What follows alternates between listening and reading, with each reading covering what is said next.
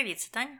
І Аня. В ефірі подкаст «Не без гріха. Новини. Продовжуємо рухатися вперед виборчою кампанією в Америці і першим туром виборів, який зараз проходить, і зараз визначається республіканська партія з тим, хто ж буде її єдиним кандидатом вже у фінальному турі. І ось буквально нещодавно, пару днів назад, мабуть, після того як вже цей подкаст вийде, е, виборці штату Нью-Гемпшир пішли на виборчі дільниці, щоб е, визначитися, кого ж вони підтримують е, серед республіканців. Ну, до речі, демократи теж там проводили свою подію. Можливо, пару слів про це потім скажемо але там все зрозуміло. А от у республіканців. В залежності від того, кого спитати.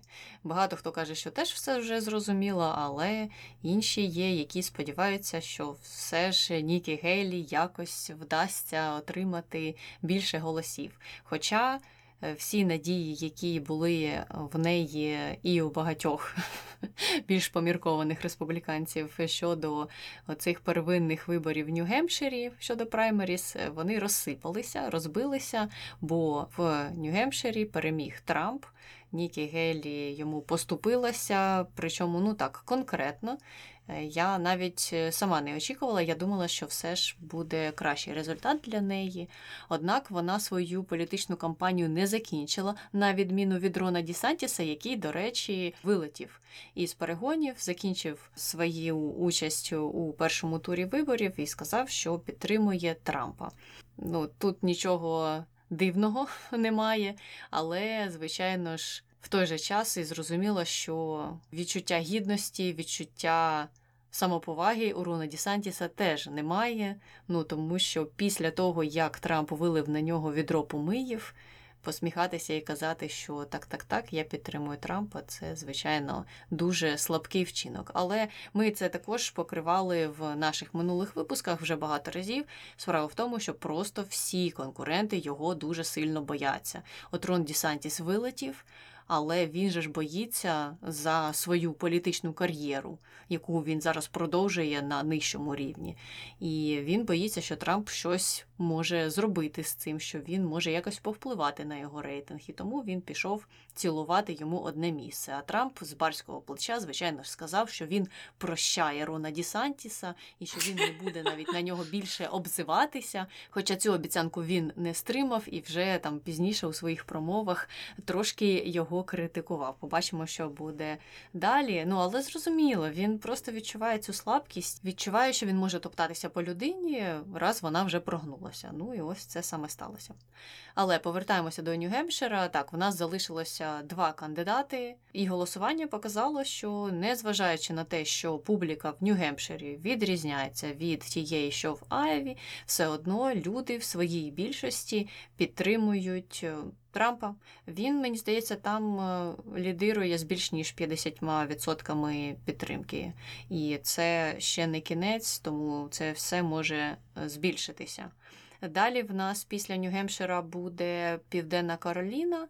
А після Південної Кароліни, як ми вже казали, буде супервівторок, коли е, будуть паралельно проводитися праймеріс у багатьох штатах. Ну і тоді фактично вже буде зрозуміло більш-менш е, як далі, мабуть, рухатимуться ці кампанії. Хоча щодо кампанії Нікі Гелі звучали деякі сумніви, чи вона насправді продовжуватиме свою участь в перегонах, бо ті, хто її спонсорують, не були впевнені в тому, чи хочуть вони фінансувати цю кампанію далі, якщо вона не покаже хороший результат в Нью-Гемпширі. І якраз це саме і сталося. Вона його не показала, і тому ну тут більше навіть питання не щодо її бажання далі рухатися, бо мені здається, в неї бажання є.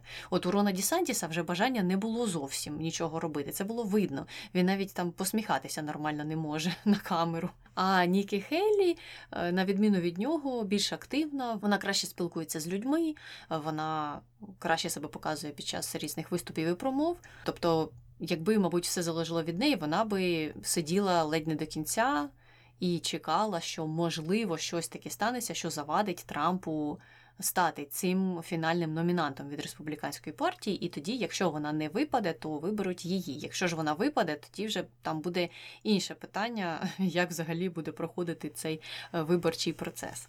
Але так, все ж залежить від спонсорів, і тут вже питання, чи вони будуть її підтримувати. Тому що, от е, якщо знову проводити паралелі з кампанією Дісантіса, там вже відвалилися масово всі його спонсори після е, його другого місця в Айові, і тому він фактично закінчив ці перегони. Але якщо б мене спитали, я виступаю за те, щоб Нікі Хелі сиділа до кінця і чекала, ну, можливо, щось станеться. І це ще дуже сильно злить Дональда Трампа. Він дуже, дуже, дуже на неї злий. Ну він же хоче, щоб уже з самого початку все було зрозуміло, що він лідер і що в нього немає ніяких конкурентів. І, начебто, статистично так і є, але оця Нікі Гейлі десь там бігає під ногами і все псує, псує оцю картину його як єдиного кандидата. Тому він дуже сильно її критикує, але найсмішніше те, що. Е, ну, в нього трохи ж шурупчики вже такі роздовбані в голові, і він забуває, як її звати, які в неї обов'язки, що вона робить. І це можна прослідкувати за його останніми промовами, де він Нікі Гелі сплутав із Ненсі Пелосі, або їхні обов'язки сплутав і критикував Нікі Гелі за те за що вона взагалі не була відповідальна. За його словами, вона була відповідальна за провадження безпеки в капітолії. Хоча Нікі Гелі там і поруч ніде не стояла в той час, коли капітолій атакували у 21-му році. Це я маю на увазі ту історію сам. Ну і Нікі Гелі, до речі, дуже швидко відреагувала на це, і це дуже гарний такий контрпункт для її передвиборчих перегонів е, вказувати на те, що дивіться, ну дідусь зовсім з'їхав з глузду. Він не розуміє, про кого він говорить. Чи хочете ви собі такого президента? Але зрозуміло, що це меседж, який націлений більше на тих виборців, які можуть від виборів до виборів голиватися, але ж його ця база, ми знаємо, вона непохитна, і їм все одно, що він говорить, вони будуть їсти все з його рук і нікуди не підуть, нікуди не відваляться. Тільки, можливо, за станом здоров'я, кудись вони можуть відвалитися. Так, але е, я читала, що статистично серед е, цих от індепендент незалежних виборців в Нью-Гемпширі виграла Нікі Хейлі е, з дуже великим відривом. Так що ти правильно кажеш, що люди, які коливаються, люди, які більш помірковані, люди, які від виборів до виборів обирають різні партії різних кандидатів, вони проти Трампа. Я не знаю, чи можна вбачати в цьому якийсь е, оптимізм великий. Але факт залишається фактом, що у нього є база, вона чималенька, але серед республіканців є і люди, які не відносять себе до його активної бази. Просто те, як обирається основний кандидат від партії, навіть іноді не залежить від того, у кого найбільша підтримка, насправді. Хоча, в принципі, у Трампа зараз і є найбільша підтримка. Тобто, в будь-якому випадку, навіть якщо б Нікі Хеллі була популярніша за нього, то не факт, що республіканська партія обрала б її в кінці кінців. Ну, особливо, якщо б ці результати були близькі один до одного. Тобто мені здається, що вони настільки залежать від нього, від е, цього Трампа, вони настільки йому підкорилися, що навіть у випадку, якщо б Нікі Гейлі переважала в багатьох місцях е, серед е, багатьох верст їх, їхніх республіканських виборців, то вони все одно пішли за Трампом, хоча б тому, що вони бояться його бази, навіть керівництва всієї партії. Вони бояться е, їхнього гніву, там у людей зброя, вони дуже агресивними можуть бути, як показала практика 6 е, січня. І в будь-якому випадку, ну, у мене таке складається враження, що навіть якщо б інші Нікі, Хелі, якщо б у Десантіса була краща кампанія, і він був популярнішим, або Вівик, або хтось інший краще розкрутився б. Я думаю, все одно вибір пав на Трампа в будь-якому випадку. Це перше. І друге, я е, прочитала дві статті на тему виборів з протилежними поглядами. Це обидва були опієди, так що це знову ж думка якоїсь людини, типу експертів. А одні кажуть, що для того, щоб Байдену перемогти Трампа, а зараз вони вважають, що він е, йому програє. Йому треба частіше наголошувати на тому, наскільки небезпечний Трамп для демократії нагадувати про знову 6 січня, про цих от е, навіжених його прихильників, е, про всі його прогріхи е, в плані порушення законів і інші всі такі речі. І на цьому будувати свою кампанію, що, мов, якщо ви не оберете мене, то американському експерименту капець. А вони американську демократію називають експериментом. Це по підручнику, так. І інший е, опієт чи думка, яку я часто зустрічаю, вона про те, що і республіканська і демократична партія у них, в принципі, одна і та ж сама проблема, і ця проблема Трамп.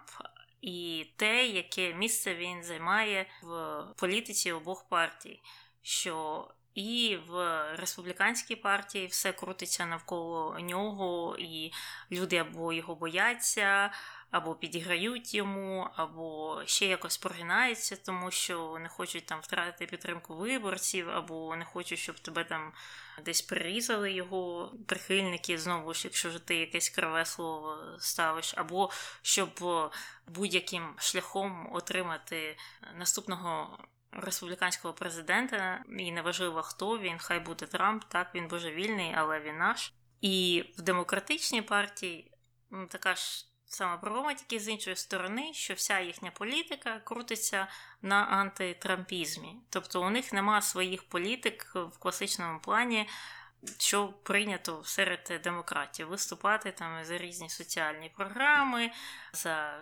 рівність і за всі ці речі, тобто вони менше або мало говорять про це. А все, е, начебто, крутиться навколо знову ж Трампа, що не треба допустити його приходу до влади, що він знову ж все зруйнує, демократія загине, буде повна біда, і все, от е, вся політика крутиться в протиставленні Байдена як е, людину більш зважену і менш божевільну, до Трампа, який от е, говорить різні дикі речі, і, можливо, буде діяти так само. І практика показувала, що коли він був президентом, іноді так і ставалося. І от я от не знаю, який з опієдів е, цих я можу підтримати, бо в деяких речах я згодна з обома, але з іншої сторони я також не можу повністю кожен з них підтримати, мені здається. Хоча ідея того, що з партією щось не так. Якщо у неї нема своїх політик, окрім того, щоб говорити, що той, хто з іншої сторони паркану це кака-бяка, а ми краще, то це дійсно проблема. Це ну, в будь-якій країні. Бо це свідчить про те, що у тебе ну, реально немає е, своєї адженди, немає своєї програми. Все, що ти говориш, що ага, а отой, отой, от він просто жалюгідний і жахливий, і якщо він прийде, буде повна срака. І не говориш про те, що що ти там думаєш, що треба змінювати, реформувати, там згадати про медичну реформу, можливо, чи ще щось е, важливе. То це я згодна з цим, що це проблема. Але з іншої сторони, мені здається, що зараз е, така атмосфера в медіа, і це в цілому не тільки в США, і по світу, що працюють або привертають увагу людей. Здебільшого, оці от е, залякування, персональні атаки і інші якісь речі, що зважені дискусії про програми, реформи і інші класичні речі що вони насправді не зароблять тобі ніяких балів. Ну, чи зароблять, але набагато менше, ніж якщо ти будеш говорити, що знову ж та людина жалюгідна і. Подивіться, що з нею не так, і оці от взаємні нападки вони краще просто працюють. Угу. Мені теж так здається, що новинний цикл, медіацикл побудований так, що ти просто не можеш ніяк звідти вилізти. Я чула угу. схожі думки, І також я чула інші поради щодо того, що робити Байдену, на що йому ставити ставку, якщо він буде виступати проти Трампа вже в фінальному турі. І в основному кажуть про те, що треба говорити про заборону абортів і що це пошириться на інші свободи людські, і це може спрацювати але я в той же час не знаю, наскільки це підхопиться. Зрозуміло, що можна говорити про будь-що і про багато конструктивних речей, і це дійсно правда. Оці всі поради вони мають сенс, але.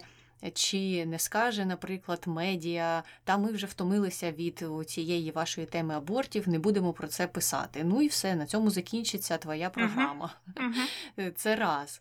Друге, про що також йому радять говорити, це про економіку, що насправді все ж непогано, що зараз і інфляція знижується, що зараз підвищуються доходи персональні, що зважаючи на всі чинники, які негативно впливають на становище в країні, зовнішній і внутрішній, економіка рухається вперед. І незважаючи на те, що, наприклад, конгрес зараз ну дуже непродуктивний це не зробило ніякої кризи економічної в країні, і це просто чудо, що так сталося. І це чудо, тому що інша партія, демократична партія, змогла зробити багато речей перед тим, як в Палату представників прийшли республіканці у своїй більшості і заблокували всю роботу там. Тому про це також треба говорити, але знову ж таки, чи підхоплять цю тему, чи не скажуть, що та щось ви таке нудне говорите, незрозуміло. Бо якщо подивитися, наприклад, навіть на опитування виборців після голосування в Нью-Гемпширі, е, це від республіканської партії або від тих, хто прийшов на республіканські праймеріс, бо там вже можуть, як Таня вже згадувала, приходити і незалежні виборці туди і там голосувати. Так от їх опитували, і е, люди казали, що найбільше вони незадоволені або найбільше вони занепокоєні в країні питаннями економіки та імміграції. Оці дві теми uh-huh. це перші дві, які їх непокоять, і вони дуже цим всім незадоволені. Вони дуже незадоволені економічним станом в країні. Хоча, якщо подивитися статистично і подивитися на тренди і тенденції, ну це не так насправді могло бути набагато гірше. Але знову ж тут ми говоримо про чорне і біле, про те, що ой, могло бути тільки щось хороше або тільки щось погане. Люди не думають, що ми зараз знаходимося тут, і це вже добре, що ми тут, бо ми могли би бути в дуже великій дупі і з дуже великою інфляцією. І якимось чином республіканцям вдається цю тему обкручувати і накручувати своїх виборців а демократам чомусь дуже погано вдається переводити увагу на свої перемоги, які є і якими можна хвалитися. Я не знаю, ну, в чому проблема, чому це так погано. Проходить оця вся тема, чому виборці на це не зважають. Це для мене дуже велике питання. І ну, я вбачаю в цьому також певну вину з боку медіа, тому що це погано покривається, і вони в свою чергу звинувачують адміністрацію президента в тому, що вона. Мало про це говорить. А коли представники адміністрації президента починають про це говорити, то виявляється, що це нікому не цікаво. Та що там ваша інфраструктура, кому це взагалі е, треба? Це перше. Ну і друге щодо Трампа і щодо того, як він там може чи не може прийти до влади. Я теж слухала одну експертку, вона професорка історії, і вона розповідала про те, як вона аналізувала всі події, які відбуваються, і прийшла до висновку, що Трамп не може збільшити сильно свою базу, ну тому що він у своїх промовах тільки звертається до цих от радикальних uh-huh. його фанатів. Uh-huh. І це так як ти і сказала, в Нью-Гемпширі показали також результати праймеріс, тому що ті, хто поміркований, були більше за Нікі Гелі. Там є проблеми з підтримкою, тому що от ті фанати Трампа вони сильно за нього вчепилися. Ті, що голосували за Нікі Гейлі, більше голосували за неї через те, що вони знову ж таки не люблять Трампа, і це теж про те, про що ти до цього говорила. Це не тому, що вони сильно люблять Нікі Гейлі, просто вони ненавидять Трампа і біжать від нього кудись. Ну так от, вона казала, що збільшитися його база сильно не може, але як він може повпливати на фінальний тур виборів, це поселити смуту якусь серед населення, сумніви, страх, паніку, і за рахунок цього змусити людей не йти на вибори. змусити тих, хто особливо змінює свою думку від виборів до виборів, сказати, що мене все задовбало, ці новини, ці кандидати, мені нічого не подобається. Я на вибори на ці не йду, я пропускаю, хай буде, що буде. Це перший крок, і тоді він ну, може просто перемогти в другому турі.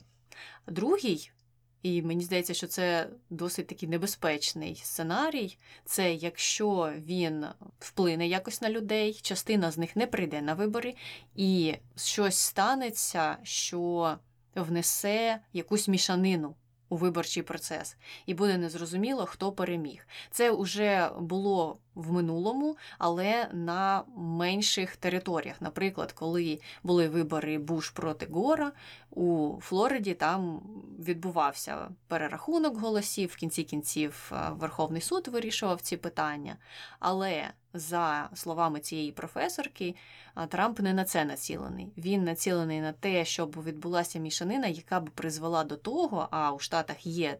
Такий пункт, що коли не можуть дійти до висновку щодо того, хто переможець, його визначає Палата представників, яка голосує від кожного штату по одній людині. І якщо прийде історія до такої ситуації, то тоді, скоріше за все, переможе Трамп, тому що за числом представників від республіканської партії, якщо рахувати за штатами, тобто скільки республіканських штатів проти того, скільки демократичних штатів, республіканських штатів більше. І через це Трамп може тільки перемогти. Тобто, це ще один такий сценарій, і ще одна така особливість виборчої системи у Штатах, яка може зіграти на його руку. І, до речі, якраз нещодавно це вже в офлайні. Ми дуже часто обмінюємося різними новинами. Станою зрозуміло, що готуючись до подкастів і просто так, хочеться згадати те відео, яке ти мені кидала про студентів і про молодь, які їх опитували в університеті, і багато з них якраз сказали, що та мені все одно, та я не піду на вибори, ніхто з цих кандидатів мені не підходить. І мені здалося, що якраз оце найстрашніше, що може бути, що люди просто не підуть на вибори, що молоді люди не підуть на вибори, тому що молодь потенційно може бути таргетинговою аудиторією для демократів хорошою, але вони не можуть впоратися із тим, щоб заохотити їх іти на вибори. І незрозуміло, які меседжі, які посили можуть переконати молодь змінити свою думку. Я е, не знаю. Взагалі мене здивувало те відео. Мене в цілому сама ідея неполітизованої молоді дивує, е, мабуть, через власний досвід, тому що я закінчила школу в 2004 році, що було 20 років тому. Жах. І як тільки я вступила в університет, у нас перший семестр випав фактично через е, помаранчеву революцію. І ми там були там з першого дня до останнього, до інаугурації. І, мабуть, через е, цей от досвід і ранню політизацію, а мені тоді було 16-17 років, у вересні 17 мені виповнилось, у мене навіть не було права голосувати. І всі люди навколо мене були дуже політизовані, якось е, приймали участь у цих процесах. І батьки в мене завжди були дуже політизовані. Тому кожен раз, коли я бачу подібні відео, і там молодих людей, студентів, які кажуть е, речі, типу. Ой, та мені все одно, а я взагалі не слідкую. Всі жахливі, і той жахливий, і той жахливий, і взагалі там нема нормальних людей, що також абсолютно потворна позиція, як на мене. То я просто відчуваю якийсь е, культурний шок чесно кажучи. І також мене здивувало це відео тим, що я вже 15 років чи скільки, трохи менше, але працюю в академії, в університетах. Різних спілкуюся з студентами, бачу студентів часто, і мені чомусь е, здавалося за моїми відчуттями, що вони є політично активними. Ну, принаймні тих, яких я працювала по їхній риториці, по тому, що вони говорять, по тому, що вони пишуть. Це, я би сказала, здебільшого вони були політизовані. Але виявляється, що можливо це у мене якесь було спотворення в голові і якась е, проекція, і насправді все набагато гірше. Ну, загалом, якщо дивитися на опитування, ті, які є, вказують на те, що найслабкіша група у Байдена, у випадку Байдена, це білі та небілі, молоді чоловіки. І навіть ті, хто має вищу освіту, і ті, хто не має вищої освіти. Ті, хто не має вищої освіти і є не білими, найменше його підтримують. Тобто із цієї групи є ще одна менша група, яка відгалуджена, яка найменше його підтримує. В цьому у нього великі проблеми, і незрозуміло, як до них можна достукатися, нібито можна було б економічно заохотити їх, ну, в сенсі не давати їм гречку, а казати про те, що економіка покращується і безробіття знижується, і все таке інше. Але. Якщо слухати результати опитувань і те, що ці люди кажуть, то вони цього не бачать. Тому тут е, треба зрозуміти, як це адресувати. Але знову ж таки, ти можеш це адресувати, вказуючи на іншу сторону і говорячи, що ну, дивіться, вони взагалі не роблять нічого, чи ви хочете таку альтернативу. Однак ти не знаєш, чи це спрацює у цьому випадку. Це раз.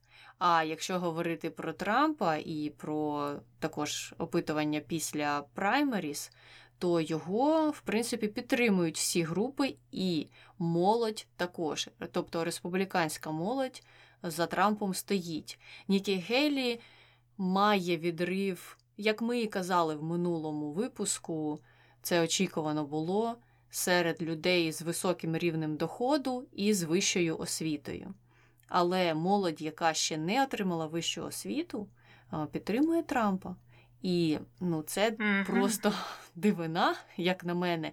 Я можу це списати, і це не науковий якийсь коментар, це просто моє відчуття, що ці молоді люди, будучи республіканцями або незалежними, можливо, голосують так, як заведено в їхніх родинах. Це єдине, як я можу це uh пояснити.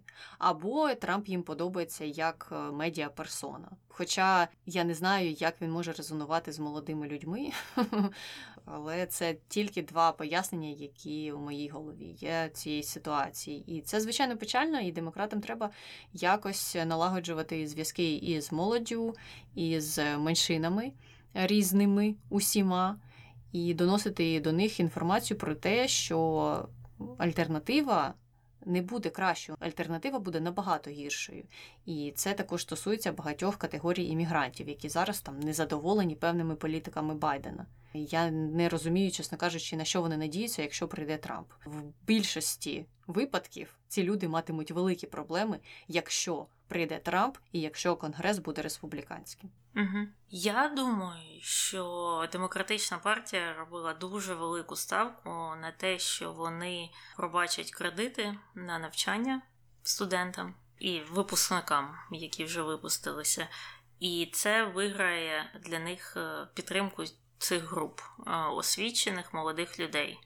Але так сталося, що їм не вдалося повернути цю схему. Це все зупинив Верховний суд і сказав, що це не конституційно е, робити такі реформи, такі зміни. І ця вся історія застопорилася. І вони Мені здається, надіялися на те, що це буде такий е, прорив і фейерверк, і вони зможуть е, з цим іти на вибори і говорити. Саме цей президент звільнив вас від е, боргів, і тепер ви можете відчувати себе вільніше і всі такі речі.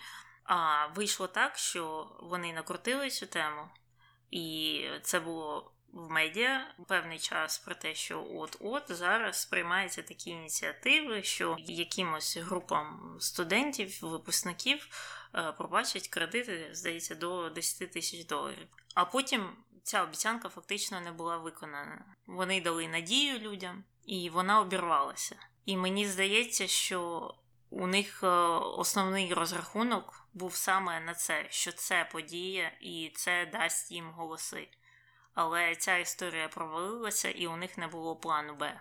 І зараз вони залишилися з такою історією, що молодим людям вони нічого не можуть запропонувати, щоб стало б віральним в медіа, бо це зараз найголовніше. Тобто, просто бути адекватним і говорити, що ми не заборонимо вам аборти, або ми там не депортуємо вас е, з будь-якої причини, або без причини взагалі або е, якісь е, ну просто адекватні речі, це не стає якоюсь суперновиною, яка розкручується.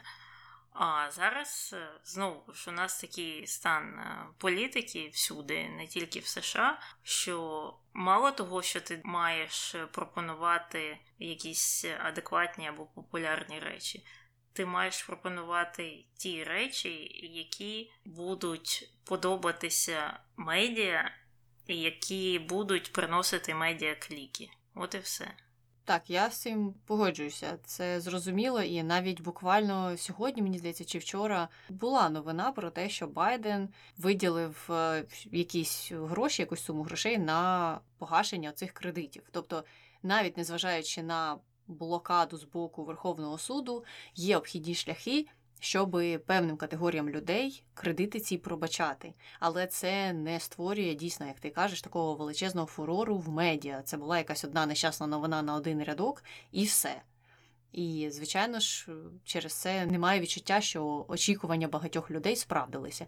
Я так, я розумію, що якби була провернута оця величезна програма, то з цим можна було б іти на вибори, але ну треба тоді якось змінювати меседж і говорити, чому вона не була реалізована, і знову ж таки, в чому проблема, і в чому вона може далі бути, якщо буде інша партія при владі, тому що. Якщо вам не подобається, що зараз оце не можна зробити, то далі будуть призначені у Верховний суд і ще гірші судді, або такі ж самі, які були призначені за каденції Трампа, і що ви думаєте, що стане краще чи ні? Тут ми знову повертаємося до того, що ти не можеш у цій ситуації ніяк відійти від того тикання пальцями. По-іншому ти не можеш пояснити, як ти можеш бути хорошою альтернативою, і як там інша партія тобі вставляє палки в колеса в твої всі програми. Я просто ну не можу уявити собі, як це зробити. Але сподіваюся, що демократична партія, що адміністрація президента зможуть активізуватися і донести ту інформацію, яка потрібна людям, бо ну дійсно зараз новинний цикл не зовсім на їх боці. Угу. І на цьому моменті, я думаю, можемо завершувати цей е, випуск. І я пропустила ідеальний момент для плагіна і Сігвея, і для того, щоб прорекламувати той факт, що ми на кінець то зупинилися на соціальній мережі, де ми створили свій канал, і це Телеграм на даний момент, ну, мабуть, це єдина соцмережа, де ми можемо тримати з вами зв'язок, тому що вона не забирає багато часу. Так от, до чого я веду, ми створили канал в Телеграмі, не без гріха подкаст. Але канал закритий. Однак ви можете побачити посилання на нього у описі до цього випуску. Переходьте за лінком, і ми будемо дуже суворо відбирати усіх членів нашого каналу. Так. І оці от ретельно обрані підписники зможуть там е, побачити, наприклад, е, фотографії наших котів. Ми просто знаємо, що це цікаво багатьох людей, а може навіть і наші фотографії, ми знаємо, що це цікавило ще більше людей. І взагалі інші якісь речі, і також можна там коментувати і взагалі залишати зворотній зв'язок, якщо є таке бажання. А, Так що на цьому вже точно все. Підписуйтеся. З вами була Таня і Аня. Слава Україні! Героям слава!